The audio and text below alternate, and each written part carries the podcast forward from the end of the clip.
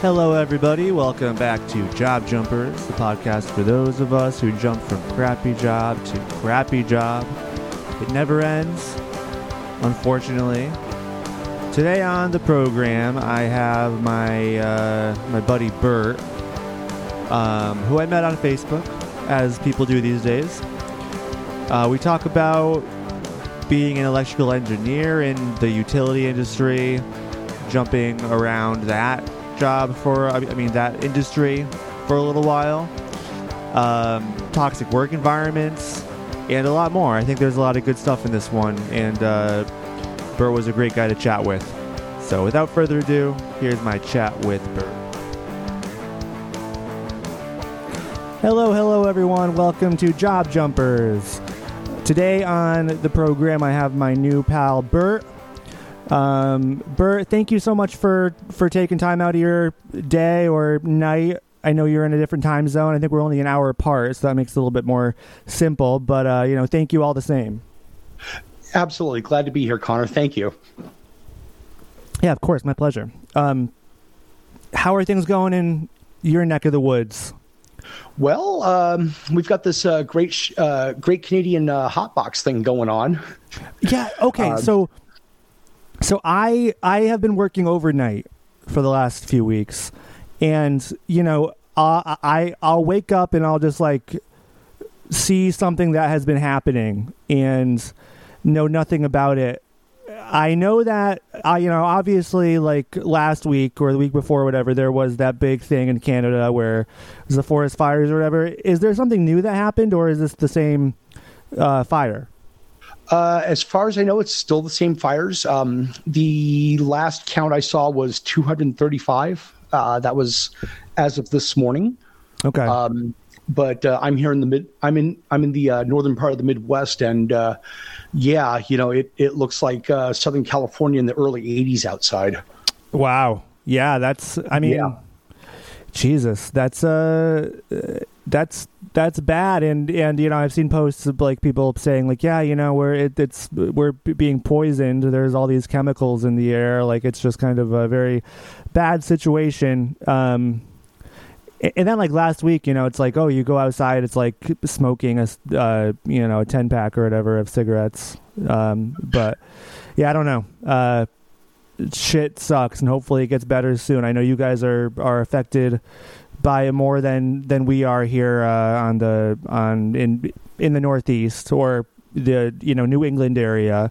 Um, mm-hmm. You know we've we've been spared from a lot of these uh, you know disasters or you know that affect our air quality, like the Ohio train derailment. I mean, we like some some side effects do make their way over to us, but it's all just like, yeah. Oh, that's kind of interesting that the sky looks different today. It's not like, oh, we're choking when we walk outside. Yeah, you know, there's definitely the uh, not not just the uh, coloration of the sky, but you, you step outside and it's definitely that uh, tang of wood smoke. Yeah, know? yeah, that's very yeah. strange. We live in strange times. Yeah, you know, say what you will about late stage capitalism. At least it's not boring. Yeah. Oh my God. Absolutely. You know, and and it it really makes you um, understand. You know that that quote that's kind of like meant to be an insult. You know, like that you wish on your enemies. May you live in interesting times. You know, yeah, it's precisely. yeah. We we it's. I think we all understand that pretty well these days. Um, so Bert, um, just to start off. I want to ask you, this is kind of the foundational question of the show. Um, and that is the question, what do you do? And when when you get asked that in, in most settings, people people mean, oh, well, you know, what do you do for work? What do you do to make a living? Whatever. Um, for me, it's always, I, I'd never, ever want to answer that question the way that the people expect me to, um, because I I just feel like there's there's way more of me that that, it, that has nothing to do with work. You know, I want to talk about what, what I actually enjoy doing, what like makes life fulfilling. Um, so before getting into work and jobs and stuff, uh, taking work out of the equation, Bert, what do you do? Uh, short answer, Renaissance dude.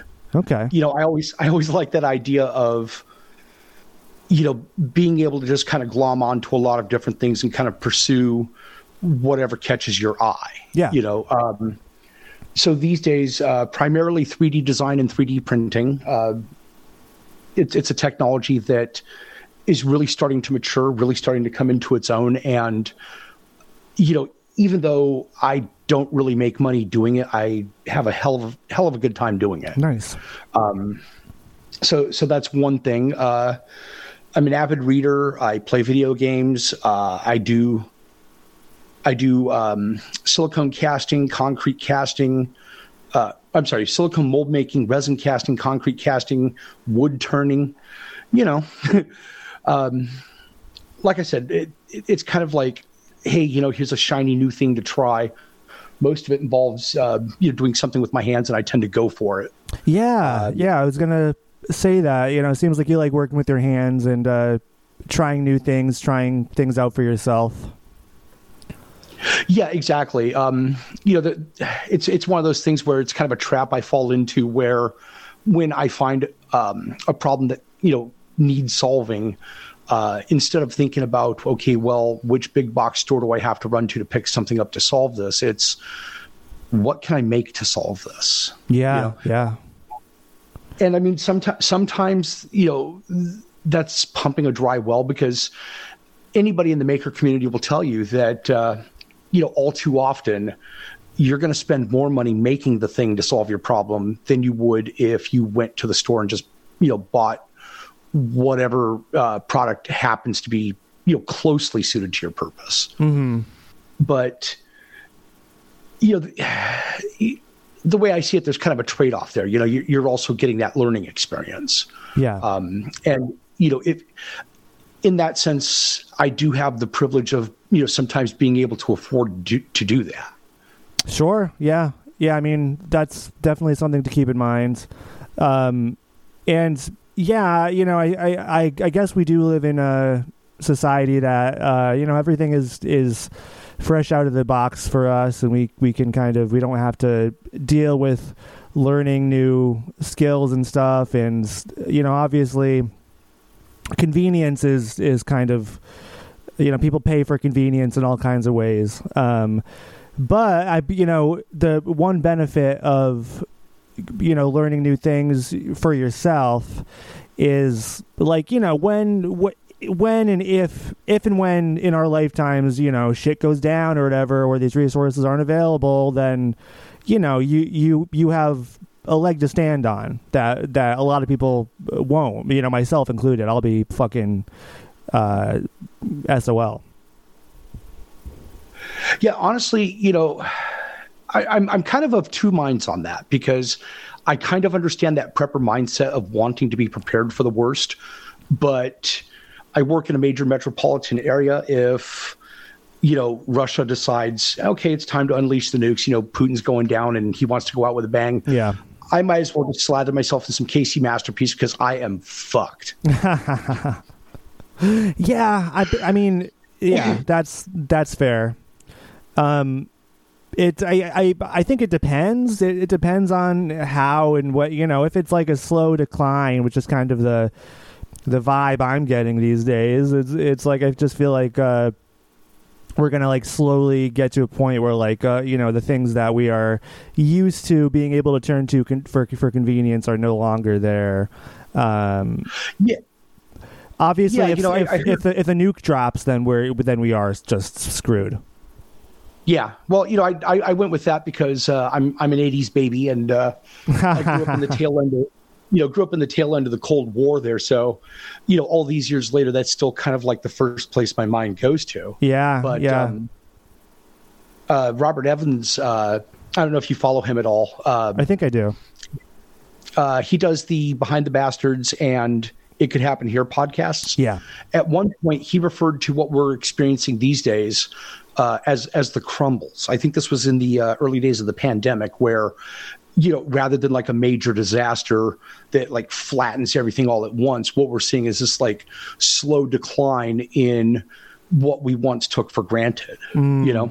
Yeah. And, and, to, and to that end, you know, I've, I've been trying my best, uh, you know, to, to kind of think about that. Um, because this does kind of get into what I actually do for, for a living. I'm, I'm an electrical engineer. And, you know, the, the way I see it, planned obsolescence is one of the things that's contributing to the problem, you know? So yeah. Thinking in terms of, okay, I can go buy a product and it'll last, you know, six months or a year or five years or whatever. And then uh, it's off to the landfill with it. Or, you know, put in that extra effort, you know, maybe come up with a solution that's, you know, better tailored to whatever problem I'm trying to solve, um, and built in a way that satisfies my requirements. I know, you know, this is going to last, or mm. I know it's made out of materials that are going to decompose if they go to the landfill or can be recycled or what have you. Yeah. Yeah, no, I think that's, that's, yeah, that, that's, that's a huge issue, obviously. Um, the it's, that's, that's one of, uh, the, the, the biggest issues is that we, we're, we're, we're just not a very, uh, big picture thinking society. Obviously that's the the name of the game in in capitalism is like, oh, make short-term profit short-term profit exactly. How how much are we going to make this quarter? Um yeah. Damn the consequences. And obviously we are reaping what we sowed, um and it, it just it, it seems like uh as a collective it, it we can't get our can't get our head in the game. Um so so I think you're you're absolutely right about that. um So that's a good segue here to my next question. Uh, just taking taking that question, um, you know, at, as somebody means it. Uh, what do you do for a living? You said you're an electrical engineer. Is that what you would say if somebody asked you, "Hey, you know, what do you do for work?" Yeah, uh, that that would be part of it. The other part is that uh, I work in the utility industry. Um, so I actually work with uh, renewable energy these days. Um, you know, solar sites, wind sites, that sort of thing. Nice. Uh, but I, I, got, I originally got my start uh, basically in electrical transmission. So, excuse me. Bless you. Uh, so, you know, transmission is basically about, you know, moving moving power from where it's produced to where it's used. Um, and back before, you know, utilities really became, uh, excuse me, before renewables became a thing, uh, it was mostly because, you know, we had these massive coal-fired power plants and nobody really wanted to live around that. So, you know, they'd put them out in the tules, uh-huh. and then and then transmit that power to, you know, where people actually live. Um, we're still kind of seeing that uh, because, you know, the places with the best wind and the places with the best sun are also not necessarily places where people really want to be. Uh-huh. So, so I, I had originally gotten my start um, as a consultant uh, working on basically infrastructure improvements. Um, this, this has been a can that has been kicked down the road, I want to say, since the early eighties. So there was a lot of deferred maintenance, and now that bill's starting to come due. Okay. So, So as I gra- uh, when I graduated, I graduated um, around twenty thirteen. Uh, when I graduated, that was a really good time to get into that industry because, you know, they, they'd kicked the can as far down the road as they could, and now the bill's coming due. And on top of this, you have a lot of people who'd been working in the industry since the eighties uh, now retiring. Okay. So that's... that's kind of the background. Um, I, I guess it's also uh, maybe a little relevant to point out that uh, I went to college uh, later in life, um, in, in my late twenties. So I uh, graduated in my early thirties. Oh, nice. That's that's definitely different. Something that, uh, you know, as as somebody in his late twenties now, um, something that I, you know, I've definitely been considering, but obviously it's very different. It's, uh, it's, uh, you know, kind of something that I go back and forth on for, for many different reasons. How was that experience for you? You know, it, it worked out well for me in a lot of ways. Um, had I gone to college uh, right out of high school, had I gone when I was eighteen, I probably would have pursued something, uh, along a literary track, you know, uh, journalism, uh, teaching English, uh, mm. you know, some sort of creative writing, uh, something like that. And I would probably be wondering what the hell I'm going to do now, now that, you know, print journalism is pretty much dead. And yeah. a lot of the online outlets are now um, increasingly relying on A I instead of uh, people. Sure. So going late in life um, kind of allowed me uh, to have the benefit of perspective. And I had also gone into college with the baggage that I brought with me. Um, right out of high school, I went into vocational school. So I studied uh, carpentry and land surveying, worked in land surveying until I got technologied out of a job. Oh, no. Uh, yeah. You know, it, most people would become a Luddite uh, after that. And I instead decided to embrace the machine, apparently. Okay. If you can't um, beat them, join them. Yeah, exactly. You know, it's like, okay, well, if the machines are going to take my job, uh, I guess I'll just make machines. Yeah. You know, that was that, that was kind of the mindset. Um, but, you know, I'd also worked in sales um, in a variety of different flavors as well, just trying to find something to do kind of in the wreckage of my first career. Uh, and then leaving where I grew up, moving to a place with a lower cost of living, uh I was actually able to afford to go to college. You know, there's, there's a lot of moving parts there, and I wouldn't pretend that what worked for me is like a one-size-fits-all approach for anybody. Mm-hmm. You know, uh, I do. I do generally believe that any sort of education uh, is a good thing to have. Knowledge is power. You know, um, and it's it's a resource that can't really be taken away from you once you've got it. Yeah. So. You know, whether that's vocational school or some sort of um, self-driven course of study or some sort of uh, coding boot camp or, you know, a traditional college, any learning opportunity is a good one, especially if you can find a way to make it work financially, you mm-hmm. know? Okay. Um, I, I know that for, for some folks, you know, the... Uh, The, the way we fund education in this country, especially after high school, you know, it's it's kind of a disgrace. But you know, yeah, and for sure. and that and that can definitely influence the way you know people think about that sort of thing. But uh, so yeah, you know, um, got my bachelor's in electrical engineering, uh, graduated, and went into the utility industry. And I knew this was something I'd wanted to do because I'd had a couple of pretty intense internships while I was in college. Um, and that was kind of my foot in the door uh, into the, into the world of utilities. And I saw it both as something I can do, something that I'm reasonably good at, and something that is also going to provide for me and my family, you know, but, um, but, you know, Getting getting to the to the thrust of what you're what you're kind of asking about, what you kind of cover, um, I discovered by accident that job hopping is really the way to kind of bootstrap uh, my career. And again, you know, I, I'm not pitching this as like a one size fits all approach for everybody, but I think in I think in certain industries, I think uh, with conditions the way they are right now, it can be beneficial for some people to deliberately move on. You know, when I was growing up, I watched my parents' generation, you know, be that generation that would work at one place for thirty years and then retire with the gold watch and the nice pension. You know, we don't have that anymore. No, no. Yeah, yeah. That's, that's, uh, you know, an ancient, uh, fairy tale at this point. Yeah, exactly. It's a relic from the long, long ago, you know, and yes. if, and if And if they're not going to if they're not going to do something like that, then why should we stick at a place for thirty years? You know, yeah. You know, wh- where I'm at right now is maybe one of the rare exceptions. Like I could maybe see finishing out my career where I'm at right now, working in the uh, renewable utility industry.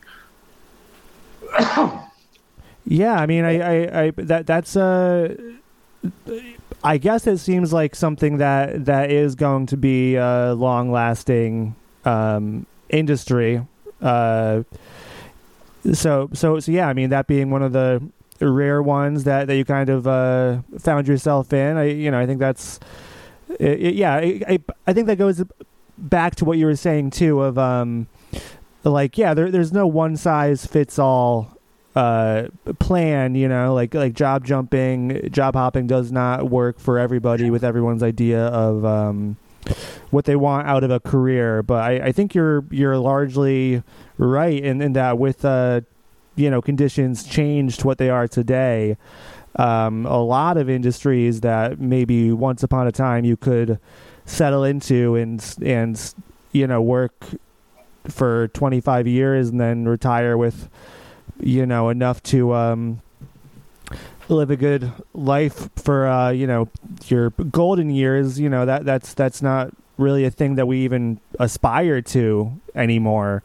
Um But yeah, I, I I think this is a good time to kind of let's just get into it, um, Bert. Uh, you know, I, I I'd like to kind of just give you the floor um, for for your job jumping story, um, and and then I you know I'll pop in here and there. Um, if it, you know, I'm sure there's going to be uh, you know a lot of uh, action, so so you'll need some some. commentary, but but yeah, you can you know go ahead and uh, take it away, my friend. Okay, so yeah, like like I said, I kind of I kind of fell on it by accident. Um, when I applied for my per, for my first position out of college, a uh, little bit of foreshadowing there. Uh, one of the people that was interviewing me was one of those old timers who had been with the company, uh, you know, pretty much his entire career, and he's looking at my resume. You know, six years in land surveying, two years at this one place doing sales, a year and a half at this other place doing sales, you know, et cetera, et cetera, et cetera. And he looks at my resume, he looks at me and he goes, "You're something of a mercenary, aren't you?" And, uh, you know, I, I know I gave some mealy mouth bullshit answer. Yeah, yeah, yeah. Know? Yeah, because it's, it, it, it's a job interview. The power is all on the other side of that table, yes. You know?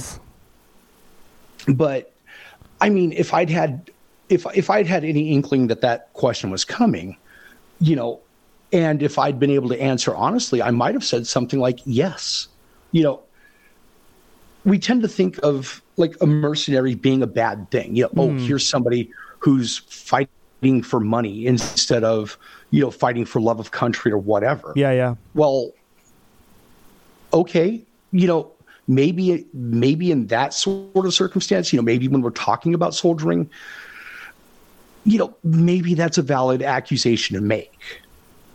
I don't know that I believe that, but I can at least entertain the notion. Mm-hmm. But when it comes to, when it comes to work, you know, none of us are putting on pants in the morning and sitting in traffic and going through the commute because it's fun. Well, you know, we're doing not. it because. We have families to provide for. You yep. know, we have we have needs that we are trying to meet. And if I can't meet my needs, you know, working in retail sales, then why the hell am I going to stick around? You know? Yeah, absolutely. Yeah. And again, there's that that kind of that kind of uh, transition between his generation and mine, because um, you know, the fellow that was interviewing me Uh, was older than uh, my father was at the time. So he's definitely of that boomer generation who had that kind of luxury of, I've been in this place this entire time. I'm going to have the gold watch and the pension and the security when I when I finally decide I'm done doing this, you know? Yeah. And, and, and I mean, I've actually, this, this reminds me, I... I have um, had an interview in the last couple of months. I think it was in uh, in April. Uh, it was for an admin mm-hmm. position, and uh, it was just this like lady who was just very, you know, like business was her whole personality, and you know she was kind of bragging about um, jet setting between different locations and stuff. And then she brought up the job jumping, and I was just like, like you know, at that point, I'm just like, I don't. I don't think I'm going to get this job. I don't think I want this job. So I was just like, yeah, you know, that's kind of what we, what, what you need to do these days. And, uh, yeah. she, she didn't really give me a reaction, but, um, it just got to the point where I was like, okay, I'm not even going to fucking pretend with you. Yeah. You know, sometimes if it, like, if you know, you're not going to get it anyway, or, you know, you don't want it. Sometimes it's nice to puncture their bubble a little bit and let them see a little daylight. Absolutely. You know? Because they're going to continue on thinking things are the way they were as long as we let them. You know, un- until somebody comes along and points it out to them, they're never going to see it. Very true. You know? Yep. And and speaking of seeing things, so I actually landed that position with that company. Nice. And the fellow who the fellow who accused me of being a mercenary, uh, luckily he worked in a different group. So it was like, you know, I'd see him on my way to the break room to grab some coffee or whatever. I'd say hello to him, but I never had to report to him. And in that sense, I think I got off lucky, you know? Yeah. Yeah. I, I'd been with the, I, I, I started out with them. It was already kind of rough right out the gate because they put me under a more senior engineer who has all the people skills of a baked potato. You know? There's the, there's that stereotype that we all kind of get smeared with about us not being great with people. And to a certain extent, that's true. But he had it in spades. You know, wasn't really interested in actually teaching me anything. Uh, his mindset was, well, I'm just going to throw you at a project and you're going to sink or swim. And I'm going to throw you under the bus when you sink. Oh, um, that's the worst kind. Yeah. You know, so... So so working under those circumstances was bad enough, but, uh, you know, in the consulting world, because that's that's basically what I was doing was consulting. Mm. Um, you know, it's largely based on your customers. And I started seeing the writing on the wall in fairly short order uh, with them uh, after my first year there. Uh, a couple of clients that they had banked on as being like really big fish turned out... You know, one of them turned out not to be quite as big, and the other one turned out to be uh, completely insane in terms of like what they were demanding uh, from us uh, after the ink on the contract was dry. Okay. Uh, but what where I got caught up was I was assigned to a client that uh, ran into some particularly bad financial uh, issues. You know, one of their one of their other con uh, one of their other contractors basically blew a hole in their budget. Uh, in terms of cost overruns on a bunch of projects they'd been contracted to do. So in order to make up for that shortfall, they started pulling projects out uh, that were in progress, including a bunch that had been assigned to me. So yeah, I, I started seeing, you know, project A get shot down, project B get shot down, project C, you know, by around project D, I start uh, polishing up my resume. I start looking around because I know what's going to happen. You know, they, they don't really have another client that they can put me on. Mm-hmm. Uh, and this one's fading fast. They're going to let me go. So writing's I jumped on the wall. Yeah, exactly. Writing on the wall, you know? Um, and, you know, kind of a funny thing happened. Uh, I found another company in the area doing largely the same kind of work. Uh, interviewed with them. Things went really well. They made me an offer, and the offer was fifteen percent above what I was making where I was. Heck yeah. Yeah. And, you know, my previous raise before that had been five percent, which was what they gave to people who were really knocking it out of the park, you know? So I, yeah. I can either like stay... You know, in a perfect world, it's like I could have stayed there. You know, maybe things would have reversed themselves. Maybe that client would have gotten their act together. And maybe the year after that, I would have gotten another five percent raise. Or I can go do the same kind of thing I'm doing for somebody who's got their financial house a little bit more in order. Mm. And I'm getting fifteen percent right out the right off the jump. Yeah. Yeah. It's you, a you know, you, no-brainer. Exactly. You know, and... That's been kind of the pattern ever since. You know, go to a place, stick around for a couple of years, you know, learn learn their ropes, and then move on to greener pastures. And again, you're you're getting that uh, that bigger bump every time. Yep.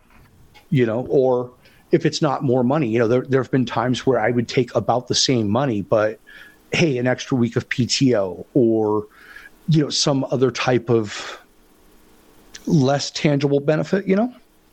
Yeah.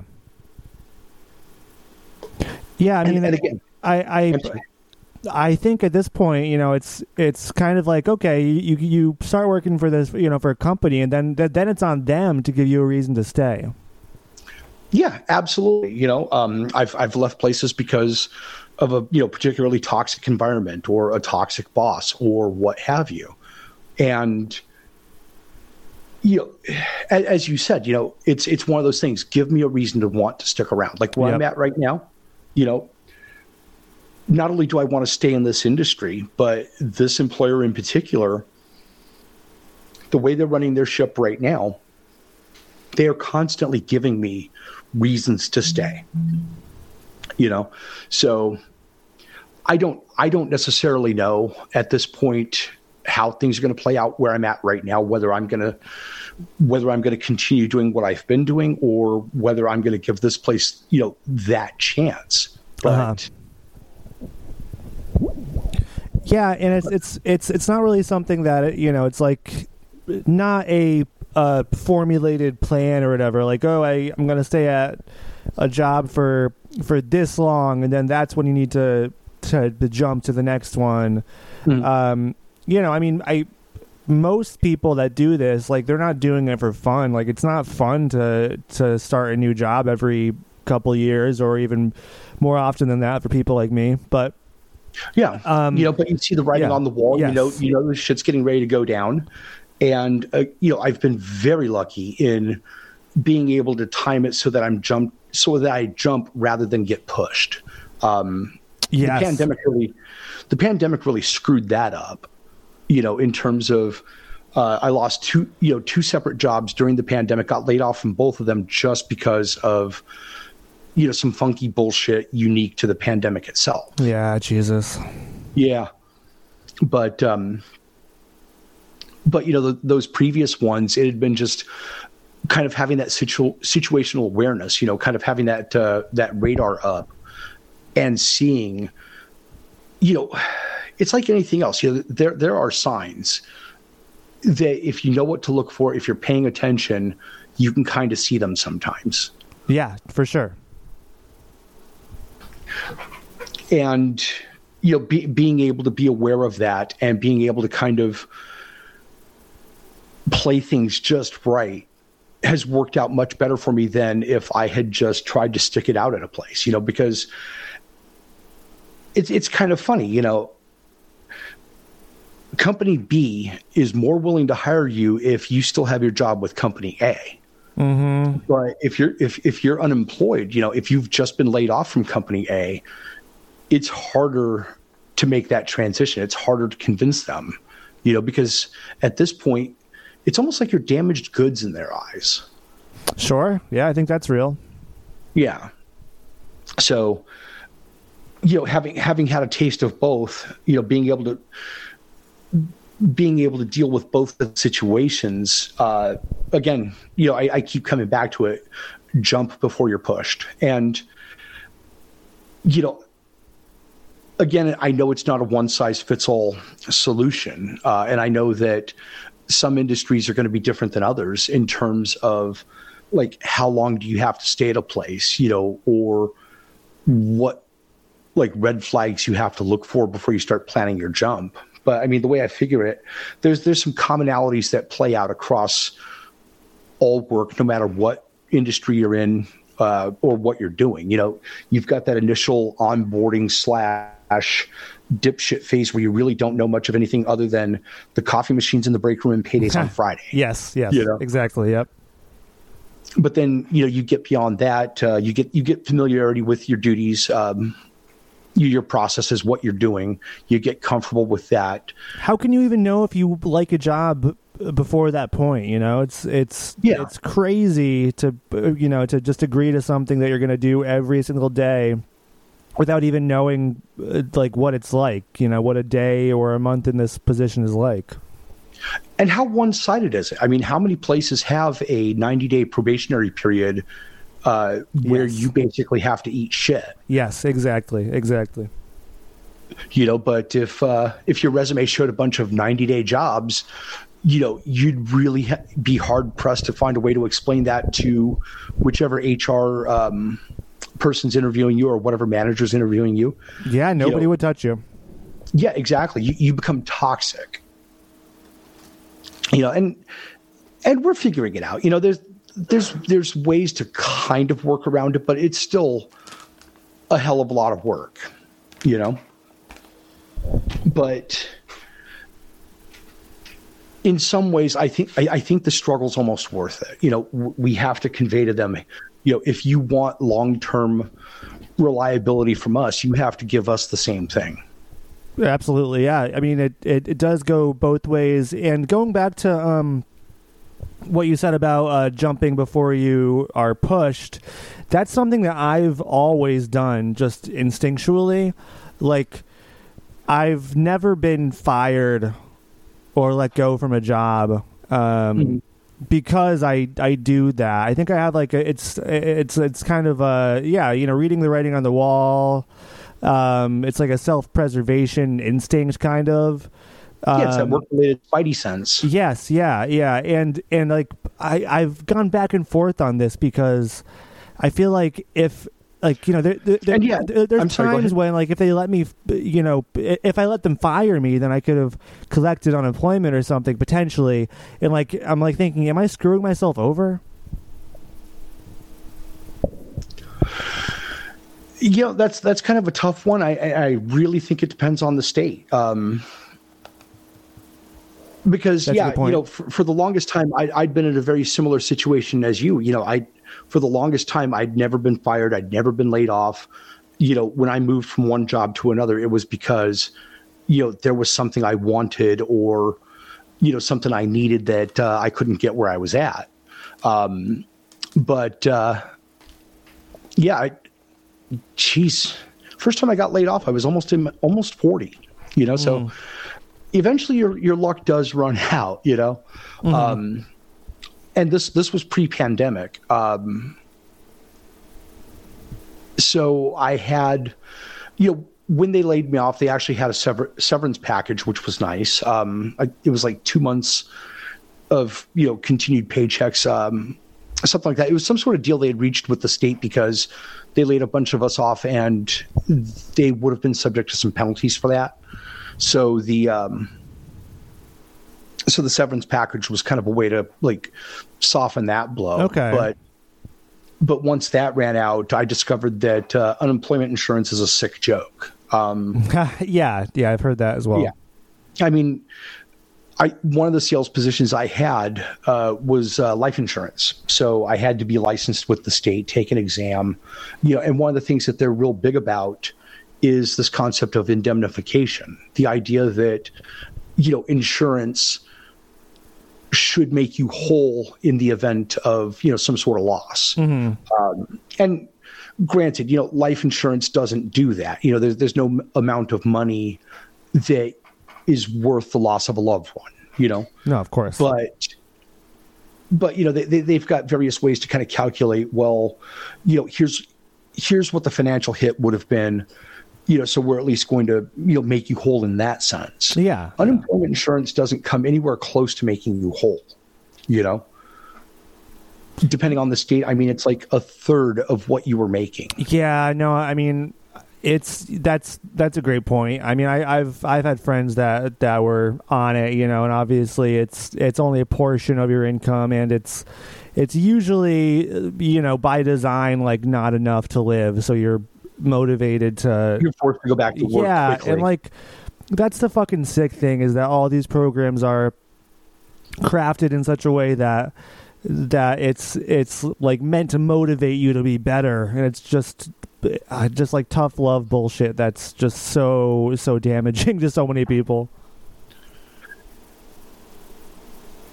Yeah, you know, it's it's it's it's kind of a remnant of that uh, puritanical uh, you know, I was going to say work ethic, but it's not even it's not even the, the work ethic. It's just that pure puritanical streak. Yes. That seems to rest heavily in people who occupy positions of power, mm-hmm. yep. you know, and I mean, it'd be, re- it'd be really easy to sit there and say, oh, this is just the Republicans, but you know, both parties do it. It's just one of them will smile at you as they tell you to go fuck yourself. Yeah, exactly. That's the only difference. They've, they've, you know, both had, had a hand in, in this and in, you know, the erosion of social safety nets. Yeah, you know, um, I mean, some of the biggest cuts to, you know, what passed for our welfare system occurred under Bill Clinton. Yeah. And not for any particularly good reason, but it, but for the sake of bipartisanship, you know, this idea that I want the other side to like me.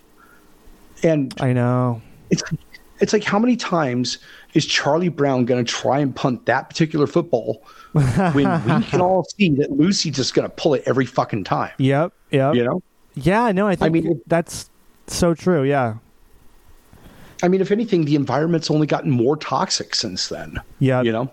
And, you know, just like Charlie Brown, like, this is only, it's only a show, you know what I mean? Like, it's, like, Charlie Brown is, is playing a part, you know?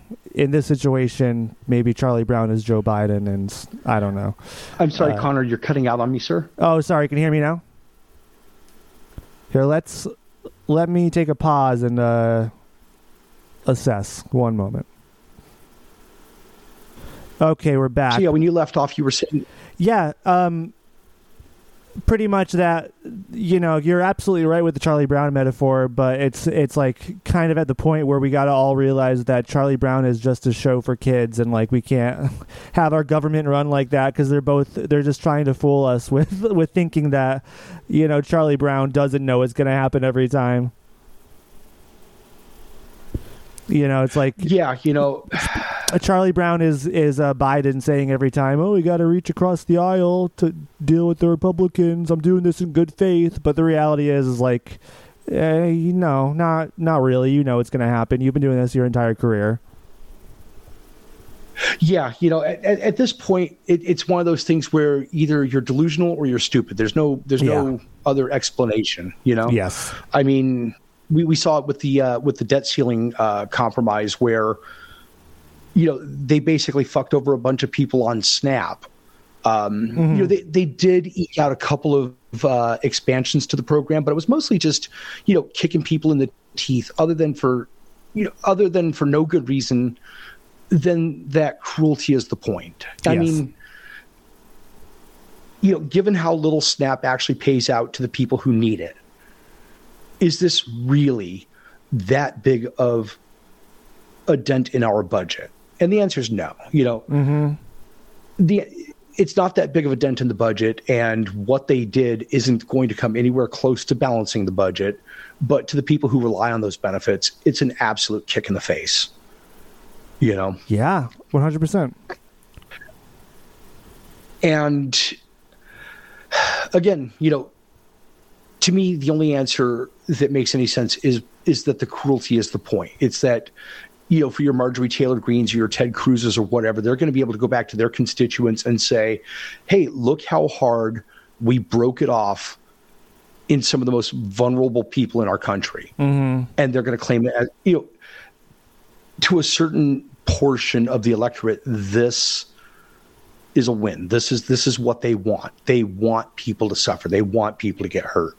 As yes. long as it's not them, you know, even though, you know, statistically speaking, some of them are going to, you know, feel the pinch. And I mean, I could go on all day, all day on that uh, particular hobby horse. Yeah, no, I mean, we we could definitely get lost in this rabbit hole, but no, you're you're we're on the same page here. Uh, shit's fucked. They don't. I mean, they either don't don't know the reality of what it's like to live in poverty or beyond that line, or they don't care. And I think the, the likely answer is that they don't care. Both. Um, but anyways, let's get back to you. Uh, what? Uh, so I I forget where we left off, but um, but uh, we were we were talking about job jumping, I believe. Mm-hmm.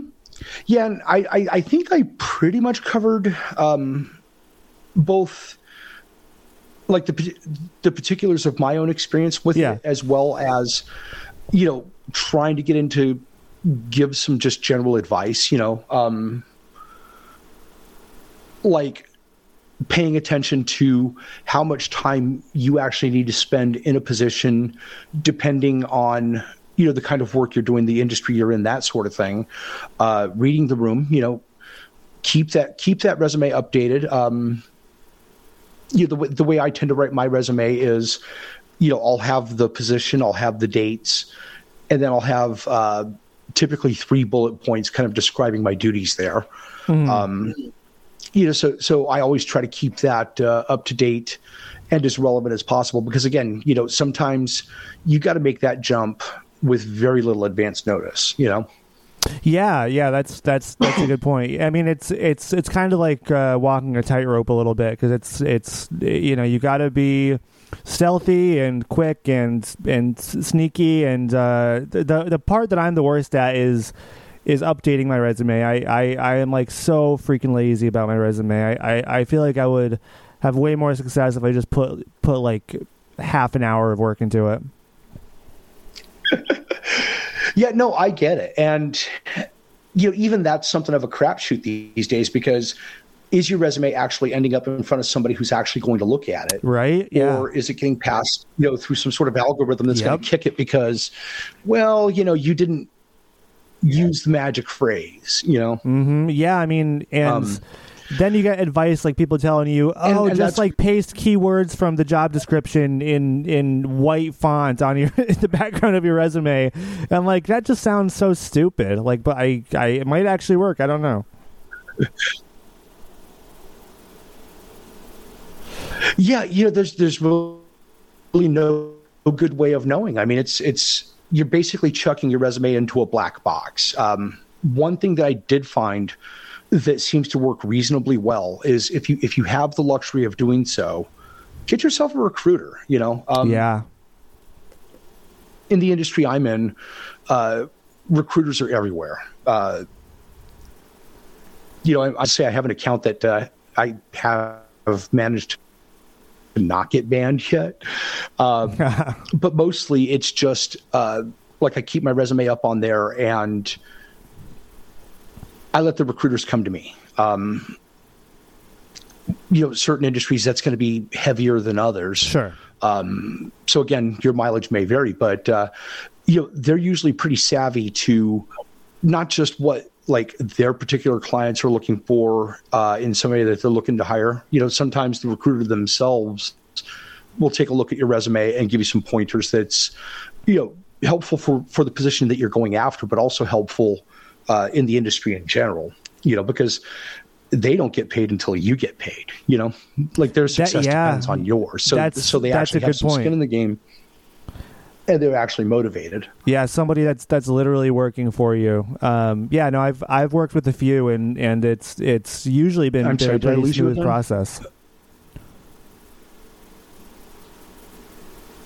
You there? Mm-hmm. Oh yeah. You know, and, and, and in some ways, you know, smooth process. I mean, yeah, I'm, I'm here. I think I think we had another uh, audio hiccup, um, but yeah, you know, they'll take some of the hits for you, um, and you know, they'll help put they'll put some of the work in, because again, they want you to succeed because that's how they get paid. You know, so you know, definitely leverage that if you're in a position to do so. one hundred percent, and um, yeah, I, I I think that's all. Awesome advice. Um, I just want to to hit a few questions now that we're kind of uh, in in the second half of the program here. Um, if you don't mind sticking with me okay. a little bit longer, my friend. Um, first off, uh, no, go for it. How how do you deal with a miserable work environment? Just a place that you absolutely despise going to every day, but you have to. You're not quite at the point where you're gonna uh, jump ship yet. You're thinking about it, but you gotta stick you know stick in there for for a little bit. What are the the things that get you through um, the day? You know. I, I've heard the phrase quiet quitting used, uh, and I have never liked that. I, I tend to think of it more in terms of act your wage. Mm-hmm. Um, and that's not just about money. It's about, you know, minimizing any sort of extras that, like if it's a toxic environment, don't spend any more time there than you have to. Remember that you're there for a specific purpose. Do what you need to do. And when you when you go home for the day, when you get out, get out. You know, play video games, smoke crack, worship Satan, whatever it is you're doing, yeah. you're not doing anything work-related, including thinking of work. Absolutely. Couldn't agree more. Um, you know, and, and I, I think that uh, we all kind of have, you know, hours, our escapes from work. Uh, like I said, for me, uh, I tend to be an avid reader. So, you know, throw myself into a book, some, just some good trashy fiction, you know, nothing, nothing too weighty. Yeah, that's been a huge help for me. You know, I, I've I've been uh, back into reading in a big way the last few years. I, I do a book club with my with my friends, and um, it's I, I've I found it's like great for my mental health just to kind of like take my mind elsewhere for for uh, however long, you know, I, I get to read. Um, it kind of just like calms calms my whole nervous system down in a cool way. Yeah, you know, this is another one of those words that they use with uh, with some needless derision, you know, the, the whole idea of escapism. Well, you know, we wouldn't be like trying to escape if the environment wasn't crap, right? Yeah, absolutely. You know, so so I totally get that. Yeah, no, I mean, um, I, I think that's super important. And uh, then, then for me, too, it's like music is a, a, a big thing. I, I, I always have headphones on. It's very annoying to some of my family and friends. But you know what? That's how I that's that's that's how I make do. Yeah, absolutely. You know, um, when, when I'm when I'm at work, and again, I, I recognize that this is kind of a privileged sort of thing, but I, I have that luxury of, you know, the headphones go in about a minute after my coffee hits my desk, and they come out about two minutes before I pack up my bag to leave for the day. Nice. Um, you know, they only really come out uh, during the course of the workday if like a colleague comes by with a question, or, you know, I have to jump on a meeting. But the rest of the day, man, it's, you know, it's music and podcasts. Yeah. Yeah. That's, I mean, finding jobs that allow me to, to, have an earbud in. Um, mm-hmm. I, I mean, that that's, that's, I, I don't know if I can go back to working a job that I, where I have to just, you know, raw dog it. Like, I don't know if I'm capable of that. It's been such a long time. Yeah. You know, in, in my case, it's, um, it's one of those things, you know, um, like I'd, I'd worked a lot of, uh, you know, pretty heavy, uh, construction type jobs, you know, working in surveying. Uh, so a lot of construction, staking, and things like that, where, you know, you've got this uh, big active environment around you, a lot of noise, a lot of motion, you know, things like that. And making that transition to Office Monkey, um, it's too quiet. And when there yeah. is noise, it's like very sporadic. So, mm-hmm. you know, there's not much noise, and if it was just like if it was if it was like that throughout the entire day, that would be fine. But it's those little sporadic, you know, somebody starts taking a meeting and they're talking at the top of their lungs, or somebody else's phone rings, or what have you. It's those little things that like break the workflow, that break the concentration, that break that zen, you know. And and, and and and that's and that's something else too, you know. Talking about uh, coping with a uh, toxic workplace, a place where you know you don't want to be, but you've got to kind of grin and bear it until, you know, you tie together those last loose ends. You know, anything you can do to cut out the crap that doesn't matter, the extraneous bullshit, you know, and, and get yourself into that workflow, you know, that helps too. Absolutely. You know, find- Absolutely. Um, Bert, so so what would your life look like if you did not need to work and all of your needs were met? Oh, God, I'd be teaching. Oh, nice. Yeah, I, I, I had a um, had a bout of uh, substitute teaching uh, in between uh, consulting jobs, and I really enjoyed it. Um, and I've also kind of gotten involved. You know, I mentioned earlier that uh, a lot of my hobbies involve involve making in one form or another. Yeah. Uh, and I discovered by accident that not only can I teach other people how to do the things I do, I actually kind of enjoy it. You know? That's awesome. So yeah, it, if I had my druthers, you know, I'd probably be, you know, running some sort of makerspace uh, in an educational capacity. Nice. Yeah, that's.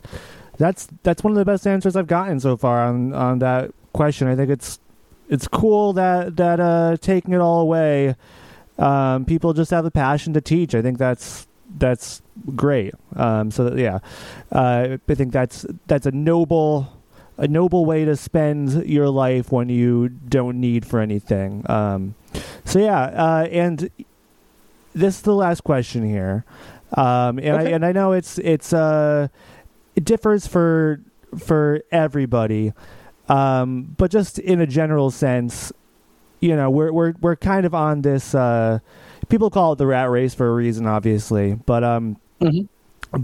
but we are on kind of a different rat race. It's like a hamster wheel, but we got to jump to a different hamster wheel, you know. So, so it's it's. Um, do you think for people in our boat who are, you know, chronic job jumpers, um, do you think escape is possible? Um, do you, do you think it's a matter of just finding the right environment and then sticking there, um, or do you think we're we're doomed to uh, jump from from shitty job to shitty job, and, and maybe we find a gem here and there for for a little bit? You know, it's kind of a tough one, um, because as cynical as I am, there's there's definitely a streak of optimism at the core of me. I mean, if I if I didn't believe that things were going to get better, then what would be the point in working to try to make things better, you know? Yes, for sure. Uh,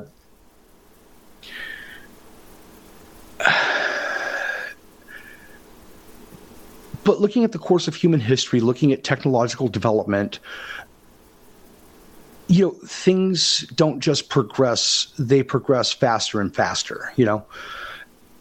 And at the end of the day, I'm hopeful that we haven't passed a point of no return, that we can not just, you know, doing better isn't, okay, turning the clock back to, you know, nineteen fifty-five or whatever, you know, when there was a robust middle class and, you know, we were sitting on top of the world, having just, you know, come out of World War Two uh-huh. uh, on the winning side of things, you know. We can't turn the clock back. No, no. But I think there's an, I think there's enough bright people out there that if we start putting some of those folks in charge, you know, if if we start kind of listening to them, maybe we can write things. Yeah. So yeah, yeah I think I think that, I think we have a chance. It's not guaranteed, but we have a chance. Yeah, I, I think that's another great answer. And th- that made me think of something too. You know, I, I think you're absolutely right. Um, that with, with technology, and especially at the scale that it's, it's being developed these days, um, and, and it is it, progressing faster and faster.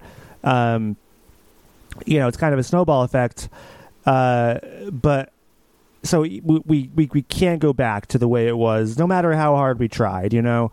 Um, and obviously, there's a lot of reasons why we shouldn't, you know, social reasons. Mm-hmm. Obviously, a lot of people were treated terribly in the yeah, fifties, exactly. and and what you know, just just a, a myriad of reasons.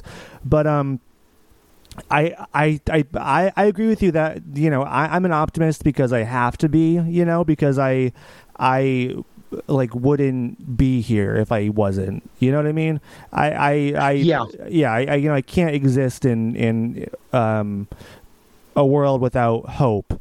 Um, and I do believe that, that you're right, that there's, there's people with good ideas and good intentions that, um, you know, if, if they got their heads together and, and figured out a way, we could, we could write things. And, um, similarly to to how technology is progressing, I guess my hope is that, like, you know, if if people see a successful movement, um, you know, for, for whatever crises we face, I you know, wealth inequality, climate change, whatever um, issue is is spearheaded, like, part of me hopes that that's, like, you know, a match that, that lights a fire and that inspires more people. And then it's kind of, uh, you know, kind of progresses in the same way that we, you know, where it's, it just snowballs out of control and everyone's like, okay, well, we have these tools now that we can use to, to change things. So let's do that. Yeah, exactly. You know, I'm, I'm seeing more talk of uh, mutual aid. I'm seeing more talk of uh, dual systems of power, you know, if the government's not going to do a thing for you, then you and your buddies do it for yourselves and each other, you know? Absolutely. And, and, and again, you know, I think that, I think in that sense, we're kind of on the right path. The question is, are we moving fast enough, you know? Exactly. Yeah, exactly. I think that's the big question. And I mean, that that's kind of why the hope, I don't want to say the only hope, because it's, I don't think that's true either, but that's, that's kind of why my hope is like, yeah, that let's, let's start this, this snowball effect, let the dominoes fall, and hopefully we can figure it out in time. But anyways, uh, Bert, I, you know, thank you so much for, for taking the time out to, to chat with me. Um, before we end it, did you want to plug anything, anything you wanted to shout out, anything that you didn't cover you wanted to uh, mention quickly? Uh, nothing really to plug. Um, you know, I'm, I'm very much a hermit by inclination. Uh, but uh, yeah, you know, again, I, if I, if I'm going to touch on anything, uh, you know, beyond like, what we had talked about is like the meat and potatoes of today, you know, mutual aid, folks. It's, you know, learn it, love it, practice it. one hundred percent. Yep. I think, uh, I think that's a good note to leave on. Help each other out. Um, and, uh, yeah, I think that's about it, folks. Uh, hey, Bert, thanks again. Really appreciate you chatting with me, and let's, let's talk sometime soon. Okay. Absolutely. Thanks, Connor. All right, and that is all we have for today. Thanks again to Bert for uh, chatting with me. I had a blast. Um, folks who are listening, I mean this sincerely. Thank you for listening. I really appreciate it. Uh, if you are at all interested in being on the show, if you are a job jumper or somebody in the job jumping world in any way, you know, on the periphery, if you will, please, please reach out. Um, we'd love to, to hear from you. You can email us at job jumpers pod at gmail dot com, or you can hit us up on social media. On social media, uh, we are at job jumpers pod on both Twitter and Instagram. Um, you can find me at Connor Clockwise on all social media, pretty much. So if you want to hit us up, please do, because because uh, I want to hear from people, want to talk to people, want to commiserate, um, want to watch, wait, and commiserate. Work sucks, I know. Get it? I'm quoting from All the Small Things. Uh, but anyways, please reach out if you can. If uh, you want to, to leave us a nice review on iTunes or Apple Podcasts, I guess is what it's called now, uh, please do that. Leave us a nice review with uh, five stars. Try to try to rate us more than five stars if you can. If you can, can find a way to do that, I'd, I'd appreciate that. As many stars as you can do, really. Um, the more stars, the better, I think. Um, but until next time, folks, keep on jumping.